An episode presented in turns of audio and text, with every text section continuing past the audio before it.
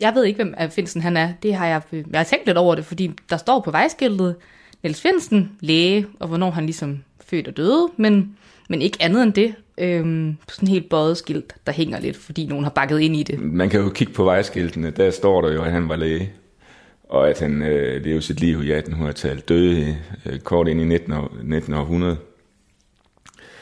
Og så er det jo også sådan, at øh, det er ikke alle læger, der får opkaldt en, øh, en, en vej efter sig. De fleste læger, sådan, som jeg kender, bliver ikke sådan, får ikke lige veje opkaldt efter sig øh, her i dag, så det er altid lidt sket at sådan, tænke lidt over, men jeg har ikke undersøgt det eller kigget mere på det. Jeg vidste, at han var øh, Nobelpristager, men jeg ved egentlig ikke, hvorfor at, at han fik den.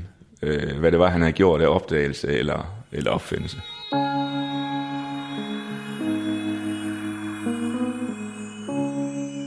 Du lytter til vores vejes vingesus på Radio 4.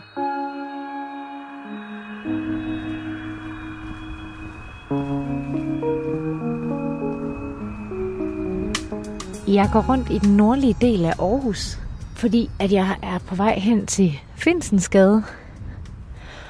Og det er jeg, fordi Niels Finsen, der ligger navn til vejen, han gjorde en enestående opdagelse, som fik rigtig stor betydning for tusindvis af mennesker for omkring 120 år siden. Og det var ikke bare noget, der hjalp alle de her mennesker. Det var faktisk også noget, der indbragte ham en af de fornemmeste priser i verden. Hvis ikke den fornemmeste pris i verden. Nu kan jeg se et skilt, hvor der står Finsensgade. Og lige under skiltet står der læge, født i 1860, død i 1904. Det er en øh, ret lang vej med mange høje røde murstensbygninger. Når jeg siger høje, så mener jeg sådan øh, skyde på, de er en 5-6 etager. Hvis jeg lige går over vejen her, så kan jeg se en stor skole og et grønt område. Der er sådan rimelig meget gang i den med masser af biler og mennesker, der kommer cyklerne forbi. Det ligner også, at der bor ret mange mennesker her. Der er i hvert fald mange bygninger, røde murstensbygninger af 4, 5, 6 etager. Ellers er der ikke så meget at sige, tror jeg, om den her vej. Jeg synes, det er lidt fedt og spændende, at der kan gemme sig sådan en fascinerende historie bag en helt almindelig gade i Aarhus Nord.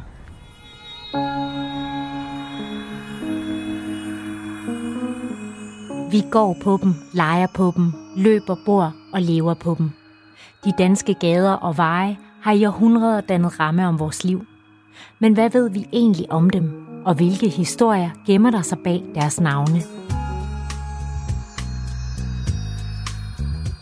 Mange gader er opkaldt efter mennesker, de færreste af os har hørt om, eller som er gået over i glemslen. Lokale helte, rige købmænd eller forelskede poeter, som har gjort indtryk og sat aftryk på historien. I det her program tager Radio 4 rundt i Danmark for at undersøge, hvem disse personer var, og hvorfor de har fået en fast plads på det danske landkort.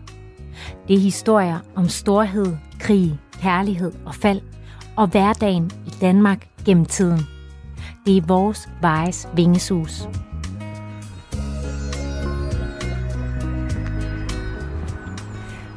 Jeg vil gerne vide, om folk her på Finsens Gade egentlig ved, hvorfor deres vej hedder, som den gør. Derfor har jeg ringet til nogle mennesker, som jeg kan se bor på gaden. Jeg har simpelthen bare fundet dem på krak og spurgt, om jeg måtte komme forbi til en snak. Og det har Jesper og Karoline sagt ja til. Så dem tager jeg hen til nu. Og øh, jeg starter hos Jesper. Hallo? Ja, Jesper. Hej Jesper. Det er Cecilie fra Radio 4. Ja, hej. Jeg åbner. Tak.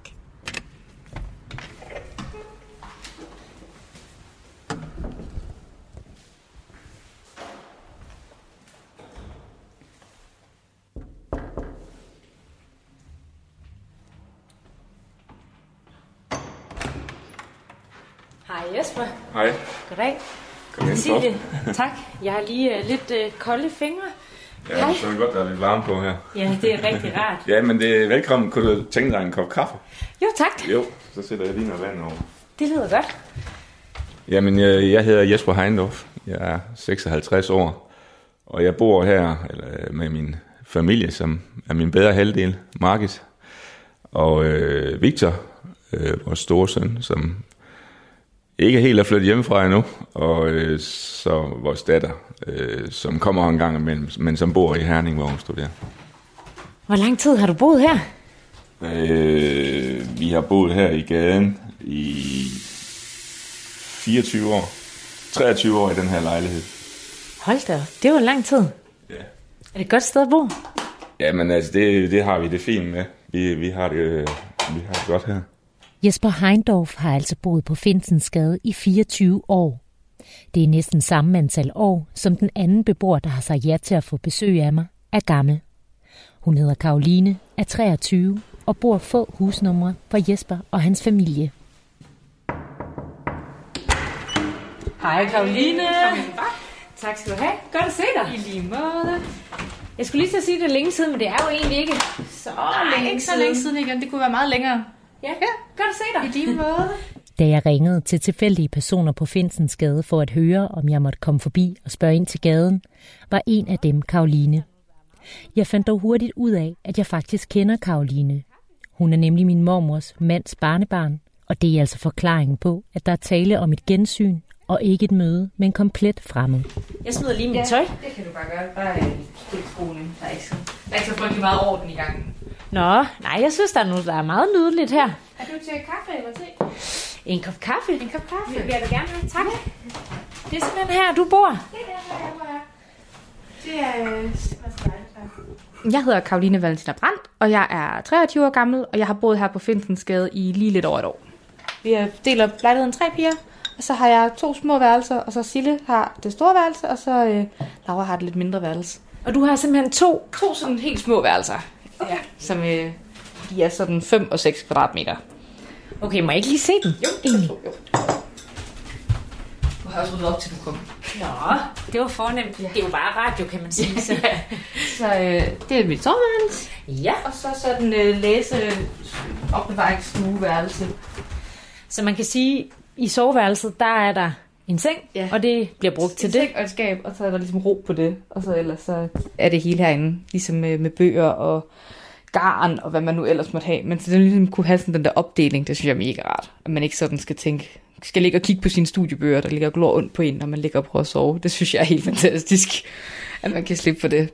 Hvad er det, du studerer, Karoline? Jeg læser nordisk sprog og litteratur nede på Aarhus Universitet, så det er også, der er lige 200 meter derned, så det er sindssygt øh, svært at komme til tiden. Men Fordi du bor tæt på. ja, så kommer man altså til at gå lige lidt for dårlig tid. Men, øh, men jo, jeg læser på fjerde semester nu dernede, og er helt vildt glad for det. Det er bare skønt. Skal vi gå ud og få noget kaffe på, øh, på, på hvad skal det hedde, komfuret, må det jo blive? Ja, lad os gøre det. Karoline, du bor på Finsensgade. Ved du, hvem, øh, hvem Niels Finsen, som lægger navn til, til gaden her, øh, var? Nej, jeg, jeg ved ikke, hvem Finsen han er. Det har jeg, jeg har tænkt lidt over det, fordi der står på vejskiltet Niels Finsen, læge, og hvornår han ligesom født og døde, men, men ikke andet end det. Og, øh, og de fleste læger, sådan, som jeg kender, bliver ikke sådan, hvor ikke lige veje opkaldt efter sig øh, her i dag, så det er jo altid lidt sket at sådan tænke lidt over, men jeg har ikke undersøgt det eller kigget mere på det. Jeg ved, at han var øh, Nobelpristager, men jeg ved egentlig ikke, hvorfor at, øh, at han fik den. Øh, hvad det var, han havde gjort af opdagelse eller, eller opfindelse. Kunne du tænke dig at vide det? Jo, det kunne jeg da godt. Jeg kunne vildt godt tænke mig at vide mere om, hvem Finsten han var, og øh, hvad for en type han var, hvad han lavede øh, med sit liv, når nu han tydeligvis har været vigtig nok i enten i Aarhuskreds eller Jyllandskreds til at skulle, skulle have en vej ind i centrum Aarhus opkaldt efter sig. Hverken Jesper eller Karoline fra Finsensgade ved meget om lægen Niels Finsen, eller hvorfor han har fået en vej opkaldt efter sig. Den historie vil jeg gerne fortælle dem, for deres skade i Aarhus Nord er opkaldt efter en mand, der trods svær sygdom og modgang udviklede en behandling, der reddede tusindvis af mennesker i både ind- og udland fra at blive vandsiret. Morten? Hej. Hej, hej. Godt at møde dig. Jeg tager lige måde. Så er vi her. Finsensgade. Ja, Den har jeg ikke været på før. Nej. Den ligger jo her ved en øh, grøn boldplads og sådan nogle store røde bygninger med udsigt ned til Nobelparken, som jo passer rigtig godt til, til temaet, vi skal snakke om i dag. En, der kan gøre mig klogere på Nils Finsen, er Morten Arnika Skydskov. Jeg hedder Morten Arnika Skydskov og er fagleder for medicinhistorie ved Stenomuseet på Aarhus Universitet, som ligger her 300 meter fra, hvor vi står. Hvad tænker du sådan umiddelbart, når du ser, når du ser den, her, den her gade? Jeg tænker, at det ligner et øh, fuldstændig almindeligt dansk boligkvarter. Der er ikke nogen øh, henvisninger til Finsens bedrifter. Og sådan er det jo tit med de der gadenavne. De gemmer sig, og tit ved man ikke, hvem personen lige var. Så på den måde er det meget typisk. Inden Morten og jeg dykker ned i Nils Finsens historie, vil jeg gerne vide, hvad Finsens Gade er for et sted at bo. Men Finsens Gade er sådan et ret roligt sted egentlig. Det er en meget sådan, hvad skal man sige, stille vej. Det eneste, man kan høre, det er nogle gange de andre i opgangen, øh, men der bor vildt mange børnefamilier her. Ja, folk med, med børn i, i skolealderen og lige overfor, hvor en stor skole også. Det synes jeg bare er helt vildt hyggeligt, at man altid kan høre det. Jamen, jeg er glad for at bo her, og øh, at bo her på Finsensgade, det er øh, jo... Ja, det er jo et sted i Nordbyen, hvor at, øh, man er lidt tæt på det hele, men alligevel også en lille smule uden for øh, den indre ring. Øh. Jeg bor, eller, vi bor jo her i, øh, i en øh, boligkarré med fem opgange, og her hvor vi bor, der har vi for eksempel... Øh, et fællesskab, øh, blandt andet gennem en, øh, en, en, en Facebook-gruppe, hvor øh, folk hjælper hinanden, og folk de spørger, er der nogen, der kan låne mig det ene eller andet, eller er der nogen, der kan hjælpe mig med det her. Så på den måde, så øh, har vi en eller anden form for fællesskab her i de her fem opgange. Det er hyggeligt, at der bor børnefamilier her i opgangen, fordi så kan man, så det, det giver sådan lidt noget andet liv. Det er lidt rart, når man øh, ikke skal høre på høj musik hele natten, hvis man selv kommer hjem sent fra byen. Lidt hårdt om lørdag morgen, når de begynder klokken 7, og man selv regnede med at skulle begynde klokken 11. Men, men jeg synes, det, der, det giver ligesom et andet liv øh, og en anden sådan, dynamik i opgangen, at man kan, kan mødes lidt forskelligt. Det er jo klart, at øh, når man bor i en boligkreds som den her, hvor der er 105 lejligheder, så er der jo mange forskellige øh, personer i alle mulige aldre med alle mulige interesser. Og og sådan er det jo at bo i øh, almindelig bolig. Øh, men stemningen er generelt fin. Både Jesper og Karoline er glade for at bo på den gade, som Niels Finsen har fået opkaldt efter sig. Men hvem var Niels Finsen? Det spørger jeg læge og fagleder ved Stenomuseet, Morten Arnika Skydsgaard, om. Niels Finsen var en dansk læge fra slutningen af 1800-tallet, som blev meget optaget af, hvordan man kunne bruge sollys i behandling af hudsygdomme. Og det førte til en man kan sige, en triumf i behandlingen af hudtuberkulose. Omkring år 1900 var tuberkulose en folkesygdom.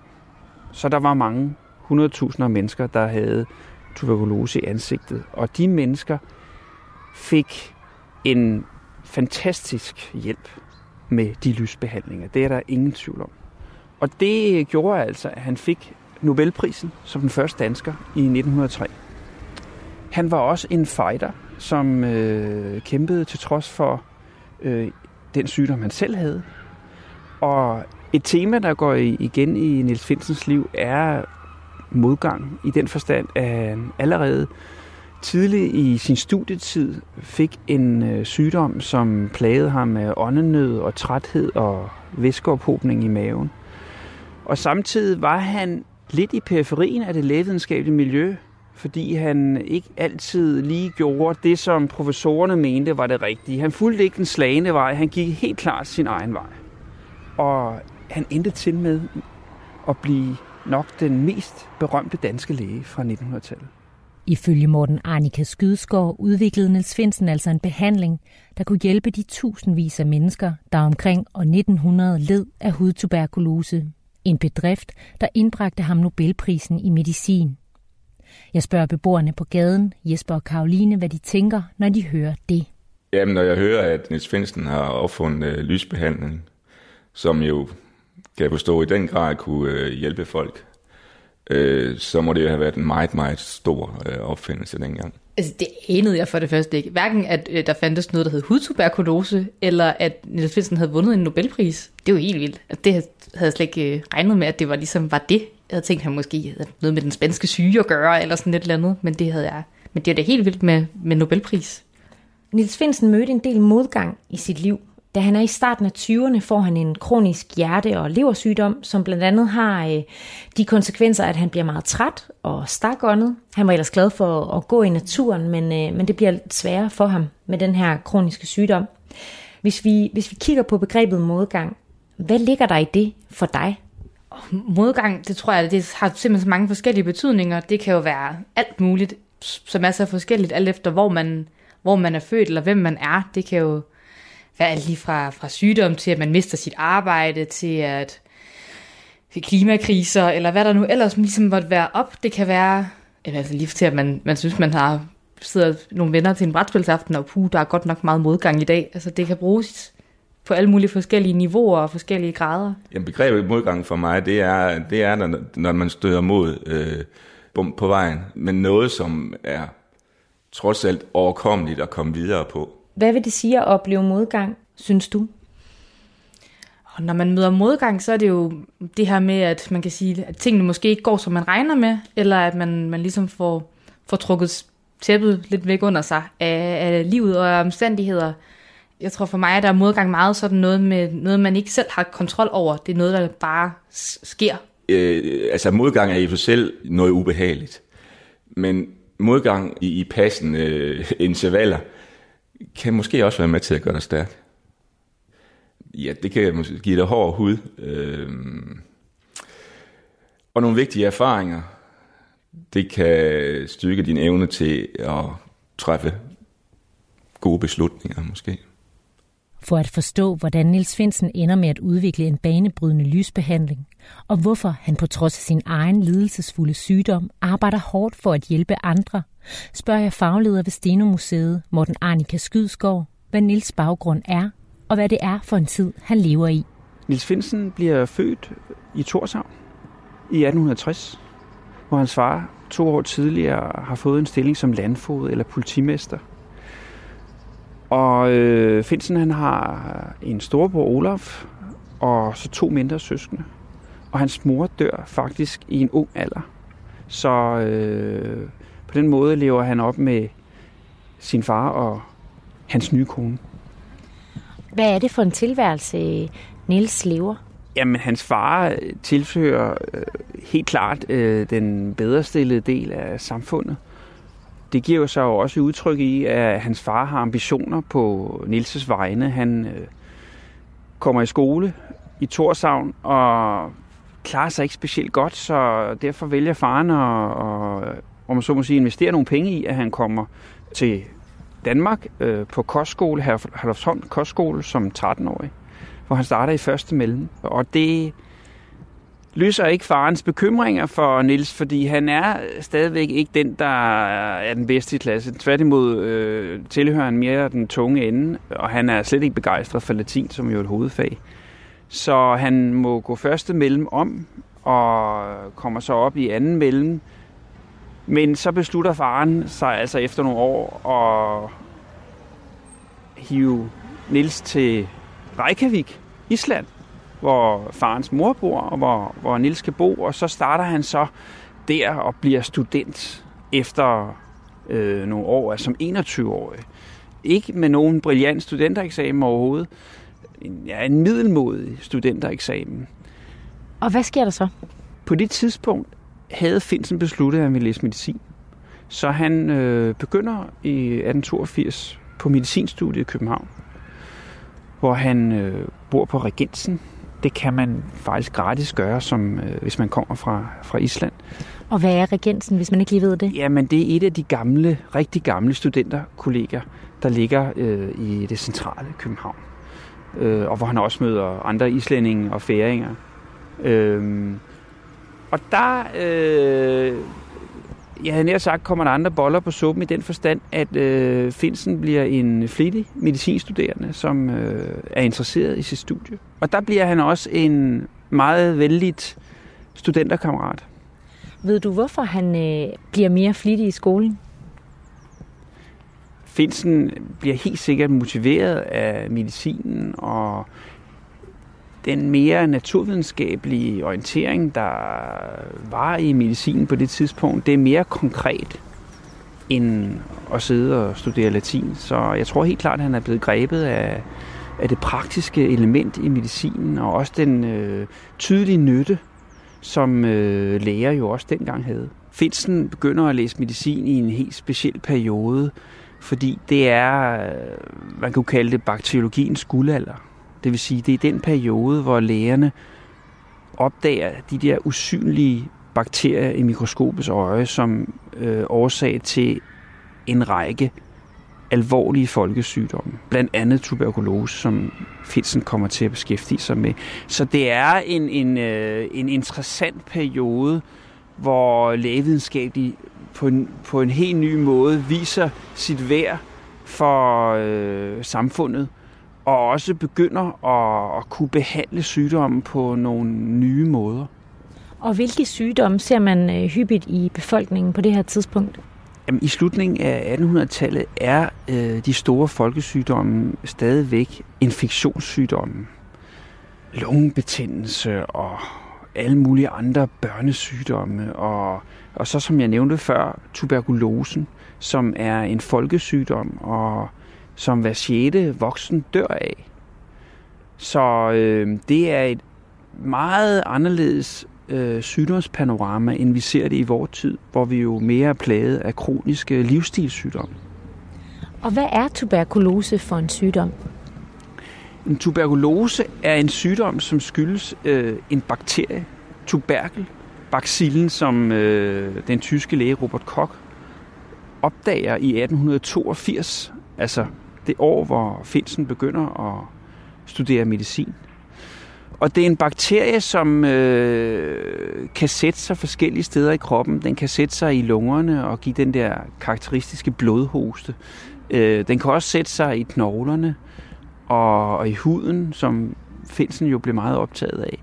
Og det er ikke en sygdom, som man dør af øh, sådan efter kort tid. Det er en sygdom, man lever med, øh, og som også kan gå i sig selv igen, men så en, som man også kan dø af efter 5-10 års forløb.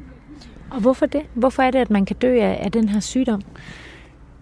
Tuberkelbacillerne, når de sætter sig i lungerne, begynder efterhånden at danne nogle større og større øh, svulster og hulrum, som øh, begrænser lungefunktionen og øh, gør, at organet kommer til at fungere dårligt.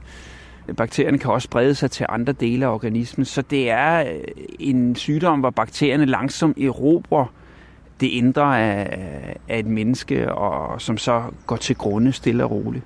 Og på det her tidspunkt findes der nogen øh, behandling af tuberkulose? Nej, men det var jo paradokset, at man opdagede en masse bakterier, som man ikke kunne gøre noget ved, når de kom ind i kroppen. Eller man begynder at drømme om, at man kan finde nogle lægemidler, som, som kan behandle det, men der er ikke nogen behandlinger. Da Niels Finsen læser medicin, ved man altså ikke, hvordan man skal bekæmpe bakteriesygdomme som tuberkulose. Og det er også i studietiden, at Niels selv bliver ramt af sygdom. Nils Finsen var faktisk selv plaget af sygdom allerede fra øh, sin tidlige studietid, hvor han begyndte at få åndenød, når han skulle gå længere distancer. Og det er altså en sygdom, som langsomt kommer til at præge hans dagligdag mere og mere. Når der er undervisning på forskellige hospitaler, kan han efter nogle år ikke øh, gå fra det ene hospital til det andet og må tage det, der dengang hed en hyrevogn, altså en taxa, som jo heller ikke var billigt. Og samtidig får han også lidt væskeophobninger i mavehulen og lidt smerter. Og det er øh, ikke en sygdom, som lægerne kan diagnostisere. Og efterhånden får han en fornemmelse af, at der nok er noget i vejen med hans hjerte. Men, men altså, i, i hele hans levetid, der ved han ikke, hvorfor han er syg, men han er plaget af sin sygdom, og da han bliver forlovet med, med sin kommende kone, Ingeborg, der øh, opsøger han sin læge og, og spørger, om han, øh, om han mener, øh, at han kan gifte sig øh, med den sygdom, han har. Fordi der jo også ligger en, på det tidspunkt en forsørgerpligt fra mandens side. Øh, lægen råder ham så til at, blive gift, øh, men, men, men Finsens liv er øh, præget af en alvorlig kronisk sygdom, som altså viser sig ved obduktionen efter hans død. at være en, en øh, sygdom i hjertehinden, som giver det, der hedder et panserhjerte. Det vil sige, at hjertehinden er forkalket, og ja, i Finsens hjerte er faktisk også lille. Det vil sige, at han har haft en dårlig hjertefunktion. Så man kan sige, at modgangen rammer Finsen lige fra han begynder på sit dejlige studie. Så udover at behandle patienter, så øh, bliver Finsen også selv en patient.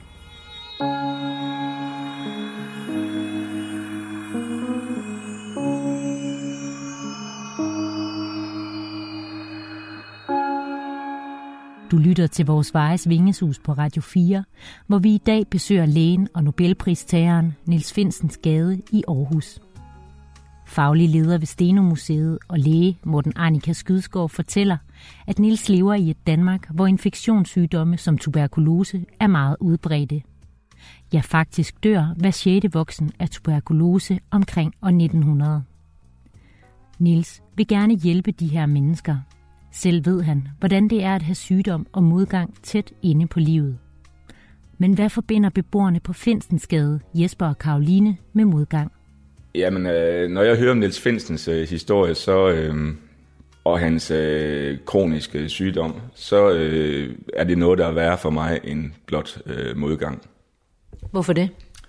Jeg ser øh, øh, modgang som noget, der er en slags bump på vejen. Noget, som, når noget går skævt, og bliver lidt svært, men som man alligevel kommer over og kommer videre med. Har du, øh, har du mødt modgang i dit liv? Ja, altså, øh, jeg har mødt modgang i mit liv. Det tror jeg, alle har. Øh, ja, det, det tror jeg nærmest. Alle mennesker oplever modgang på et tidspunkt i deres liv. Altså, vi gennemlever jo forskellige livsfaser, hvor man øh, har nogle mere eller mindre, mindre bevidst nogle, nogle, nogle mål og øh, nogle ønsker for, hvad der skal ske i ens liv når, når man er barn, kan det jo være, at øh, ens største fritidsinteresse, det er drømmen om at, at komme til at leve af det. Og, og sådan en drøm kan jo øh, følge en op, øh, til man er ung. Og øh, så kan man måske øh, møde nogle bump på vejen der, fordi at det er tit et meget lille nåleøje, man skal igennem der. Har du selv prøvet det? Nej, ja, det, øh, jo, det har jeg måske nok, fordi jeg var ret dygtig basketspiller, men mange måske en 15-20 cm. Og der øh, kom jeg også øh, til at spille på det bedste hold her i, i Nordbyen, som jo så i dag er et øh, helt professionaliseret hold, som det bedste hold i landet. Og øh, jeg kan da godt fortælle, at øh, min debutkamp, der scorede jeg 17 point og blev valgt stort set enstemmigt, for jeg stemte ikke på, på mig selv, men som, som kampen spiller, og, og træneren dengang sagde, at vi havde været i tvivl med, at skulle spille venstre øh, guard, fordi der var vores spillere at tage. Men det var det ikke længere. Men de gav mig aldrig rigtig chancen. Hvordan var det?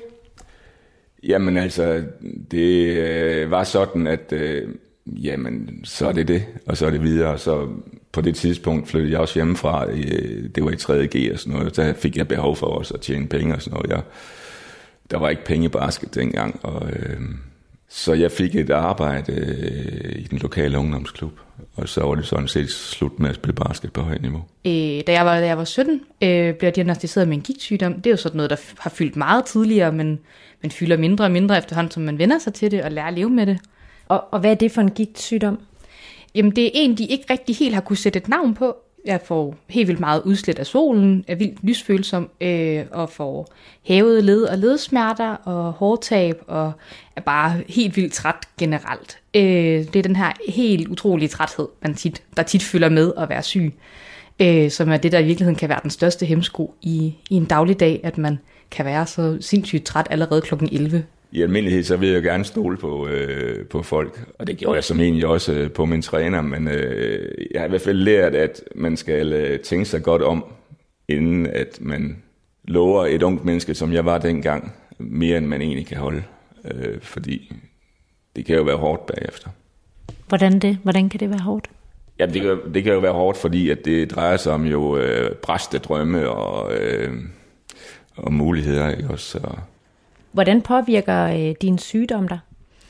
Øh, jamen, den påvirker mig på den måde, at jeg skal huske at tage min medicin først og fremmest. Øh, ellers så bliver det noget, noget juks. Det er meget det her med, at man bliver hurtigere træt end sine andre jævnaldrende. Man kan ikke det der med bare at køre øh, en hel uges øh, kampdruk på festival for eksempel, det, det kan jeg ikke holde til. Øh, hvis man bruger, bruger for meget energi, så er det ikke sådan, at man bare kan sove 14 timer, og så har man det godt igen, så kan det godt tage flere dage ligesom at komme, komme ovenpå igen, hvis man har brugt rigtig meget energi, eller har, har lavet noget, øh, har været på på folkemøde, eller har været øh, på ferie, eller sådan noget, så kan man næsten have helt brug for en ferie til at komme sig over sin ferie igen. Og når vejret skifter, at så bliver det sindssygt øh, hårdt pludselig, fordi det kan kroppen slet ikke omstille sig til. At, det, at trykket ligger anderledes. Så får man enten ondt, eller bliver sindssygt træt, eller sådan noget. Og så om sommeren betyder den vildt meget, fordi jeg bader i faktor 50 hver morgen. Og altid skal huske hat, og altid skal huske solbriller, og altid skal huske øh, lange, løse ærmer, og ikke for meget direkte sollys og sådan. Så der, på den måde kan man sige, at det påvirker, men men det er også noget, som er blevet så fast en del af hverdagen nu, at det ikke, det er ikke noget, der sådan nødvendigvis fylder meget, med mindre at det ligesom er i udbrud. Hvad kom den her modgang til at betyde for dig? Jamen det kom jo faktisk til at betyde ret meget uh, i, mit, i hele mit ungdoms- og ind i voksenlivet. Ikke også? Fordi øh, jeg jo fik det her arbejde i, i ungdomsklubben, og der sker jo det, at det er jo det, der giver mig den inspiration til at blive lærer, fordi mange af de gode folk, som jeg arbejdede sammen med, de jo de også var øh, lærerstuderende, eller nyuddannede, ikke helt kunne slippe det. Øh, så på den måde, så øh, fik jeg inspirationen til at tage uddannelsen som lærer. Så det, at du faktisk ikke bliver professionel basketballspiller, og ender med at derfor søge et job i ungdomsklubben, for indflydelse på den karriere, du får senere hen. Så den modgang, du møder, ender faktisk med at tage dig et helt nyt sted hen. Ja, det kan du godt forstå sådan, og det er måske også lige meget sagt at sige professionel basketballspiller, fordi der var ikke penge i basket dengang, som der er øh, i dag. Men øh, jo, man kan sige, at den modgang, som jeg mødte der med basket, de øh, uopfyldte drømme, det øh, gjorde, at det tog mig et helt andet sted hen, end jeg, end jeg det måske ellers havde gjort. Hvor lang tid har du været lærer nu? Ja, det er lige knap et år siden, jeg har 25 års jubilæum på den samme skole, Katrinebjergskolen, som ligger syv minutters gang herfra. Har du kunne bruge den her modgang til noget i dit liv? Øh, jeg synes virkelig, at den her modgang har været øh, lærerig. Øh, også hård og også svær, når man står i det, men eftersom jeg med årene har fået det bedre og har fået mere styr på det her med at være syg, så er det virkelig noget, man kan, kan tage med i forhold til at øh, også i, øh, bruge, når man skal prioritere imellem, jamen, hvem, hvem har man lyst til at bruge sin tid på, hvad har man lyst til at bruge sin tid på, hvad er vigtigt, at jeg bruger mit overskud på, hvad har jeg brug for i mit liv, hvad har jeg i hvert fald overhovedet ikke brug for, hvad er godt at lade fylde, hvad er skidt at lade fylde, og ligesom give plads til det gode, og lade det dårlige ligesom fylde noget mindre. Hvad kunne det gode for eksempel være? Jamen, så er det gode, det er sådan noget som at give plads til at, at bruge tid på frivillig foreningsarbejde, frem for måske lige at nå at læse alt til forelæsning. Eller øh, prioritere at være sammen med mine venner, eller prioritere at være sammen med min kæreste, og prioritere de ting, som, som giver overskud i hverdagen, frem for de ting, som ligesom dræner det. Det synes jeg virkelig er noget af det, som, som modgang generelt kan lære en, tror jeg, at man på en eller anden måde får en øjenåbner for, jamen, hvad er væsentligt at bruge sin tid på, og hvad kan være ligegyldigt. Tror du, det er vigtigt, at vi møder modgang i livet som mennesker? Jeg tror, modgang er med til at forme os som mennesker. Det er med til at give den kant, man ligesom har. Hvis man bare går igennem livet uden slag, jamen, så får man heller ikke nogen buller, eller personlighed, eller hvad man skal kalde det. At så bliver det, så bliver det hele så ens. Det er modgangen, der ligesom er forskellig fra menneske til menneske, og derfor også det, der gør os til dem, vi er. Og det synes jeg er, helt vildt vigtigt, at man møder øh, og man ikke kommer til at skærme hverken sig selv eller dem omkring en for meget, at nogle gange er det også okay, at det gør ondt, fordi det bliver altid bedre igen, og det skal man også lære. Jeg tror faktisk, at det er vigtigt, at vi får lov til at møde modgang i livet. Fordi jeg er af den opfattelse, at øh, modgang er med til at forme os, øh, er med til at gøre os stærkere. Jeg vil sige, at øh, jeg har jo øh, kendt mange børn i mit liv gennem min lærergærning, og øh, der findes jo forældre, som, ja, forældre, ikke også? Der findes jo nogen, som vil øh, gerne vil diskutere alt for at beskytte deres børn mod måske nogle begivenheder, så hvor de har øh, ikke opført sig på en, på en god måde over for deres kammerater. Det at feje alt modgang, modgang væk fra børn og unge. Der gør man ikke sine børn øh, en tjeneste. Det gør man ikke. Som lærer vil jeg også sige, det er også gennem, altså der er nogle børn, som har så svært ved, og de vil hellere lade være med at gøre noget, end hvis de kommer til at lave en fejl. Jeg forsøger på at forklare dem, det er gennem de fejl, I laver, I lærer noget. Sådan er det rent fagligt, men sådan Øh, jeg er den opfattelse, at det er også sådan, det hænger sammen i, i livet, når man møder modgang. Så, så må man jo justere og, øh, og komme videre derfra. Allerede i sin tidlige studietid undersøgte Finsen, hvordan lys påvirkede insekter og krybdyr, og han fandt blandt andet ud af, at insekter og krybdyr var mest aktive, når der var ultraviolet lys, mens de var mindre aktive i det røde og mere langbølgede lys. Så, han, øh, så det var sådan nogle zoologiske studier, kan man sige, af, af dyrs aktivitet. Og det øh, fører så videre til, at han prøver nogle, øh, også i sin studietid at behandle koppepatienter, som ligger i sådan nogle røde værelser, det vil sige med røde gardiner, fordi han mente, at det, at man kunne fjerne det ultraviolette lys, gjorde, at forløbet ikke blev så lidelsesfuldt for koppatienterne. Og det er sådan set en, en uh, interessant behandling, han også skriver om, men som han ikke går videre med, fordi at så bliver han så optaget af behandling af den der hudtuberkulose eller lupus, som jeg også har en beskrivelse af, Finsens egen beskrivelse af den sygdom, som bliver hans livsstykke. Og jeg kan tage den op her. Ja. Finsen skriver, tuberkulose i huden angriber hyppigst ansigtet. Den begynder gerne som en lille rød plet, der stadig vokser efterhånden kan brede sig over store dele af huden. Den fremkalder ofte sår og skorper og kan bortæde store dele af ansigtet, navnlig af næsen. Den kan under tiden angribe øjnene og gøre patienten blind. Sygdommen skrider snart langsomt, snart hurtigt frem, og dens varighed er som regel hele livet.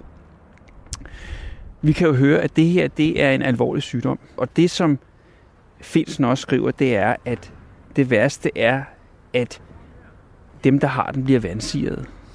Og dermed socialt handicappede. De kan ikke få et arbejde, og hvem vil gifte sig med en mand eller en kvinde, der har et sår i ansigtet? Så det er en, en alvorlig sygdom, som Finsen tænker på, måske kan behandles med lys, med sollys. Og hvad gør han så herfra?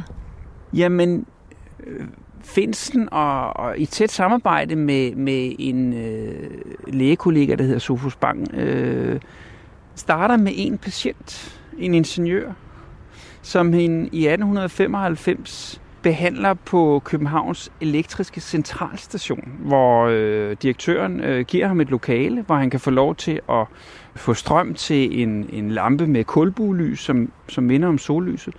Og der behandler Finsen øh, ingeniøren over fire måneder, hver dag, en til to timer.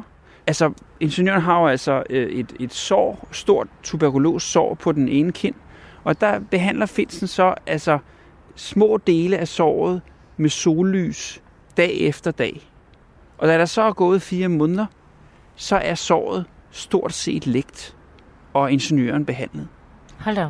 Og det er jo altså, hvis vi tager her, øh, jeg har nogle før- og efterbilleder af både en mand og en kvinde, som jo, altså vi kan se, jo har, altså næsten øh, ja, 5-6 cm brede sår, begge omkring næsen. De ser meget ramte. næsten som et, jamen det ligner jo næsten et monster. Altså de, de er virkelig, øh, det, det er ubehageligt at se på, de der mennesker, og det må have været øh, altså dybt ulykkeligt at, at se sådan ud. Og det, der så er fascinerende, det er jo, at til højre har vi så de samme mennesker et halvt år efter, hvor de er blevet behandlet med de her lysbehandlinger, og de er jo som forvandlet lige pludselig af de normale, og ja, øh, har fået et, et nyt liv. Ja, det er jo helt vildt. Altså, man skal, man skal forestille sig, at det nærmest ligner, at det, det deres, altså størstedelen af deres ansigter er dækket ind af, af en masse sorg, og så ser de mere eller mindre helt almindelige ud efter øh, Niels Finsens behandling. Hvordan, øh, hvordan reagerede omverdenen på det her? Hvis vi starter på den danske scene, så øh, får Finsen hurtig opbakning til sit projekt med lysbehandlinger. Og en hovedperson i den opbakning er øh, en industrimand, Hagemand, som øh, allerede i 1896 øh, giver øh, med sin kompagnon Jørgensen øh, 6.000 kroner til, at Finsen kan få et laboratorium og en bygning til behandling af patienter med hudtuberkulose. Og de behandlinger går i gang i 1896 øh, sent øh, på året, og 24 patienter bliver behandlet om dagen, og jamen, efter et halvt år er der 70 patienter på venteliste, 10 fra udlandet. Så allerede der er lokalerne for små, og så bliver det udvidet efter et halvt år. Så øh, det går stærkt for Finsen. Behandlingerne taler jo deres tydelige sprog. Så hvis vi lige springer hen til 1901, så bliver der bygget et, et stort lysinstitut der for endnu flere penge, som også er støttet af kommunen og politikerne. Københavns Kommune, eller Ja, Københavns Kommune, som så til gengæld for gratis, gratis behandle deres patienter mod at levere brændsel og elektricitet. Og der er vi oppe, altså når vi er oppe ved, ved Lysinstituttet, så er der jo syv læger og øh, mere end 30 af de der lysalfer, som jo øh, er jo, hvad kan man sige, den tids sygeplejersker, som skulle sørge for, at øh, lysbehandlingerne foregik på den rigtige måde. Så, så øh, lige pludselig er, er Finsen jo efter fem år efter, han har behandlet sin første patient, er han jo leder af et, et stort, succesfuldt lysinstitut, som til med på det tidspunkt bliver kopieret af andre lande, så der kommer lysinstitutter i andre lande. Som bruger hans metoder? Ja. Yeah. Øh, så dermed kan man sige, falder antallet af udenlandske patienter. Og, og hvis man kigger i gæstebogen, det er også ret interessant, så øh, i den periode, øh, jeg taler om, der er der mere end 100 læger, udenlandske læger, som besøger Lysinstituttet om året. Så øh, Øh, Finsen, han øh, kommer hurtigt fra at først at være en lokal held til at, blive internationalt kendt. Nils Finsen når ifølge Morten Annika Skydskov at være leder af Lysinstituttet i otte år. I den periode bliver over 1000 patienter behandlet på instituttet, mens udenlandske læger sørger for at sprede metoden til andre lande. Det går godt for Nils og hans lysinstitut. Men ikke alle er lige begejstrede for hans arbejde. Man kan sige, at Finsen er lidt i den lægevidenskabelige periferi fordi han øh, går sin egne veje, og han, den kritik, som Finsen fik, det var blandt andet, at han bare accepterede, at lyset havde en bakteriedræbende effekt, og ikke undersøgte, som en, en, en grundforsker i princippet skulle gøre. I det lægevidenskabelige miljø på den tid, der var det næsten øh, obligatorisk, at man skrev en disputat, hvis man vil være forsker. Og der kan man sige, det gjorde Finsen ikke. Han skrev ikke nogen disputats. Og han øh, var heller ikke så optaget af, af teori og akademia, som øh, nogle af Finsens kollegaer nok gerne ville have, at han skulle være. Han var meget optaget af, at hans forskning skulle gøre nytte. Og øh, lysbehandlingerne øh, kunne han se virkede, men han var ikke specielt interesseret i sådan at studere lysets virkninger på celleniveau. Og sådan vil den, det vil der nok altid være i, i det akademiske miljø. Nogen, der ikke synes, at man gør det på den rigtige måde. Og der kan man sige, også set her i bagklodskabens lys, at Finsten var jo nødt til at træffe nogle valg. Hvis han havde vel være grundforsker, jamen så havde han ikke fået en ny lysinstitut, hvor han havde behandlet patienter. Så, så jeg tror, Finsen levede med det. Øh, selvom det sikkert øh, også har gået ham lidt på og været noget, der altså, ja, var en form for modgang. Nils Finsen befinder sig altså, på trods af sin succes, lidt i den lægevidenskabelige periferi. Og det er ikke kun i sit arbejde, han møder modgang. Hans helbred bliver nemlig dårligere og dårligere. Udover trætheden og åndenheden, som gør, at han har en meget kort øh, gangdistance, så får han også den der øh, væskeophobning i, i kroppen. Så, så Finsen øh, har det dårligt og øh, øh, generelt set og må da han begynder virkelig at blive kendt, ikke? Og, og skal møde op til en, en lægemøde i Fredericia, og senere i Paris til den 11. verdensudstilling, hvor man laver et Finsen-værelse op, og hvor, hvor med, med hans kulbulampe, der kan Finsen ikke tage ned. Det er hans øh, kollega Forkammer, der tager til Paris, som er jo en triumf for Finsen, men han, han har ikke fysikken til at tage ned. Så Finsen er i høj grad begrænset i sit virke af, af sin egen sygdom. Men, men man må jo sige, at han alligevel formår at, at drive et institut. Øhm, hvad, hvad synes du, det siger om, øh, om Finsen? At han øh, på trods af en stor portion modgang formår at, øh, at behandle så mange andre øh, mennesker? Det er jo imponerende, og at Finsen formår at drive sit lysinstitut ved de kropslige problemer, han har. Øh, og, og det, jeg tror, der drev Finsten, det var, at han øh, så tydeligt kunne hjælpe andre mennesker. Hans projekt rammer jo ind i øh, essensen af lægegærningen, det vil sige at kunne hjælpe andre mennesker og mindske deres lidelse. Og det gjorde Finsen jo. Og det tror jeg har været en kæmpe, en mægtig drivkraft i hans i øvrigt lidelsesfulde liv.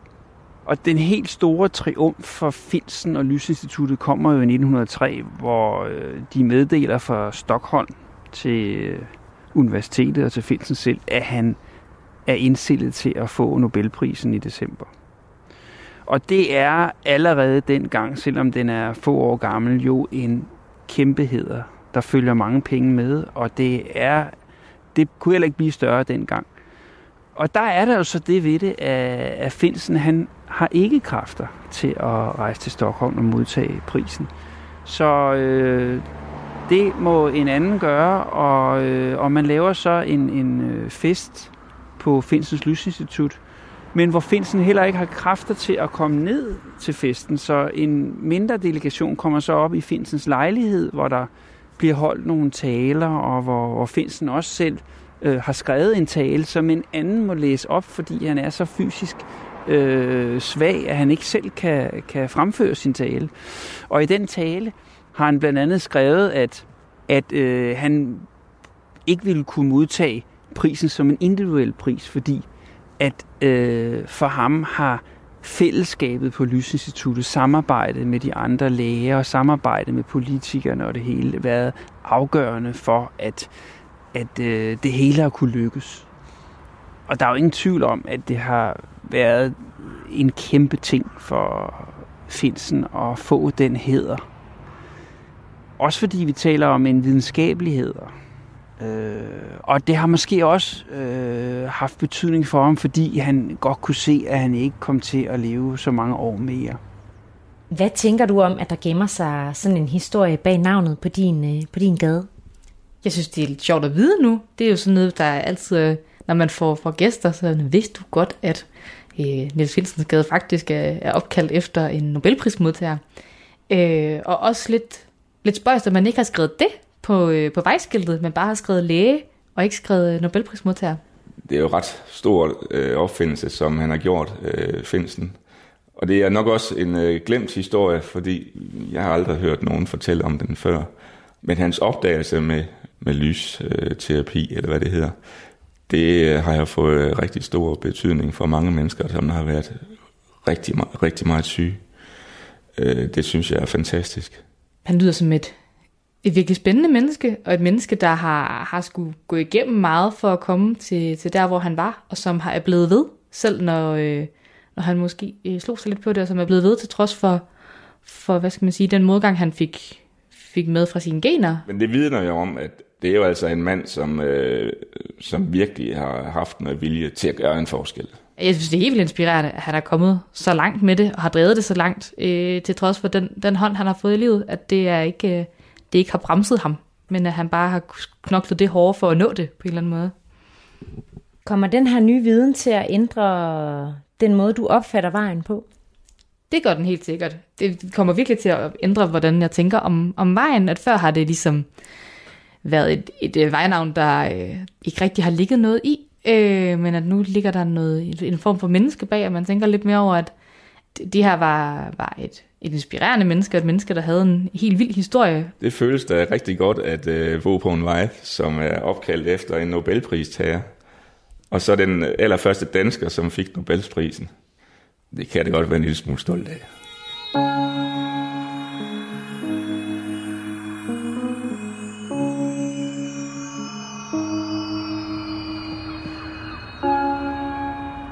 Hvordan ender historien om Niels Finsen? Historien om Niels Finsen ender jo allerede året efter, han har fået Nobelprisen. Det vil sige i 1904, hvor Finsen dør af den øh, ukendte sygdom, som han havde. Og så får Finsen jo øh, en meget opsigtsvækkende og øh, stor begravelse i København med sørgetog igennem byen og ja, i, på mange måder en, en, en næsten øh, kongelig begravelse, hvis vi tænker på, hvilken opmærksomhed den, den fik fra, fra hele landet. Hvorfor det? Hvorfor fik øh, hans øh, død og begravelse den her opmærksomhed? Jamen det var fordi, at Finsen allerede på det tidspunkt med sit lysinstitut og med modtagelsen Nobelprisen var en, en, en folkehelt. Det, det er der ingen tvivl om. Alle kan jo forstå, øh, hvis man ser øh, de der før- og efterbilleder af patienter med hudtuberkulose, at øh, Finsen havde gjort noget enestående. Det behøvede man ikke have gået i skole øh, mere end syv år for at forstå. Så der var jo noget enkelt og enestående over Finsens bedrift. Morten, øh, der er jo flere øh, gader og veje og, og også pladser, der er opkaldt efter øh, Nils Finsen. Og, og blandt andet den øh, gade, vi står på nu, Finsens Gade i Aarhus. Synes du, at øh, han har gjort sig, for, øh, sig fortjent til de her faste pladser på det danske landkort? Det synes jeg helt klart. Finsen er en af de læger, som bør erindres, og det gør man på en rigtig god måde ved, ved de vejnavne. Så det, er, det synes jeg er fuldt fortjent. Jeg synes, vi skal erindre Finsen i dag, fordi at han øh, som læge og som forsker virkelig gjorde noget til menneskehedens bedste. Det er jo også interessant med øh, den modgang, Finsen møder, fordi nogle mennesker øh, bliver mere sårbare af det, og andre de øh, koper med, med den modgang, og, og det gjorde Finsen, øh, fordi han øh, altså formåede at lykkes på andre områder i sit liv, med sin forskning og med, sin, øh, med sit lysprojekt. Og det er jo vigtigt at huske, fordi at man øh, har modgang på et punkt i livet, så er det jo ikke øh, sikkert, at man ikke dermed kan lykkes med livet, fordi det gjorde Finsen jo. Tror du egentlig, at der er mange her i byen, der, der kender til, til Finsens historie? Det tror jeg til gengæld ikke, at øh, der er særlig mange, der gør. Morten, tak fordi du vil gøre mig klogere på, hvem øh, Nils Finsen var. Nils Finsen, der altså lægger navn til Finsens Gade i Aarhus og flere andre steder i landet. Tak.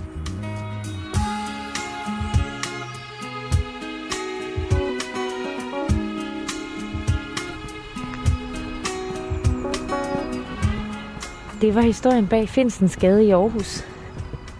En historie om ikke at give op, på trods af modgang. Jeg forestiller mig, at det er de færreste, der kender Nils Finsens historie, eller tænker over, hvem han var, når de kommer forbi det her gadenavneskilt. Men øh, det kan være, at øh, det her program har gjort dem lidt klogere. Jeg har i hvert fald lært noget nyt om den her læge og Danmarks første Nobelprismodtager.